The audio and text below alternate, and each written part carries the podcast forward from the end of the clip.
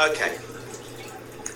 Well, it's a beautiful day, so we're up on the studio roof. Today we'll be discussing Laura Ingalls Wilder, author of the Little House on the Prairie books, whose name has been removed from a writing award because her books display stereotypical attitudes and contain racial language. Well, duh. Of course they do. Sorry. Okay, go again. Yeah.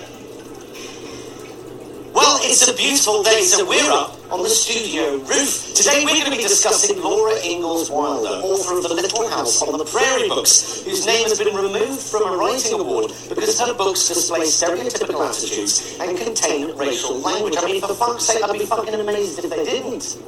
Frankly. These books, they're based on the author's childhood between 1870 and 1894. That's like five years after slavery was abolished. The books were written during the Jim Crow laws.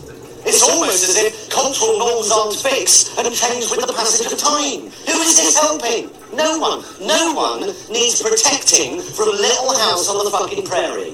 Or for that matter, the racially charged language of Huckleberry Finn, or To Kill a Mockingbird, or fucking... I mean, what does this achieve? Does this help? Stop sanitizing and denying the past to make yourself look good. I'm fucking, I'm sick of it. It's utter bullshit. And it's fucking everywhere you look.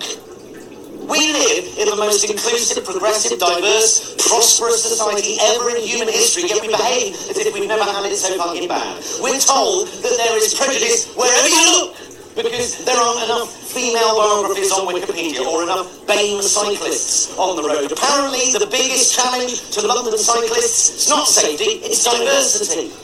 We used to react to prejudice. Now we actively seek it out, often where it doesn't fucking exist. Fucking, fucking Google has taken the egg out of its salad emoji to make it more inclusive for the vegans. Is there a single vegan in the world that feels triggered or oppressed or unrepresented by a salad emoji with an egg in it? What does this achieve?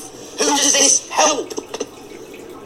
My generation, right, we, we've never really had to fight for much. Gay rights certainly has come a long way in my lifetime, but I mean, we never had to fight for the vote. We never had to fight in a fucking war. You know, my grandmother watched the Battle of Britain taking place above her house. Nazis in planes over her house attempting to invade our country. Actual Nazis. I'm not talking Trump voters, actual Nazis. Recently, you had Vogue magazine saying tackling women's issues today is harder than women's battle for the votes. You pampered, privately educated cunts. The suffragettes went on fucking hunger strike. Emily Davidson sacrificed her life wearing a Louis Vuitton black dress on a red carpet is not the same as jumping in front of a fucking racehorse.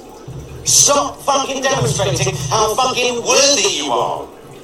And it's not just, it's not just, it's fucking, look at this, look at this, it's fucking everything. It's everything, right? What's this? This Pride fucking sponsored Costa coffee. Who does this help? Who does, I'd like a skinny latte, please, with one pump of sugar-free hazelnut syrup. Would you like it in a cup that publicly displays that you're happy with the notion of same-sex couples having the right to, I just want a fucking coffee, mate. It's 6.30am and in 20 minutes I'm scheduled to interview Amber fucking Rudd. I just need the fucking caffeine. Give me my fucking skinny latte. We don't call it a skinny latte anymore, sir, because that phrase is considered fat shaming. So I would just fuck off then.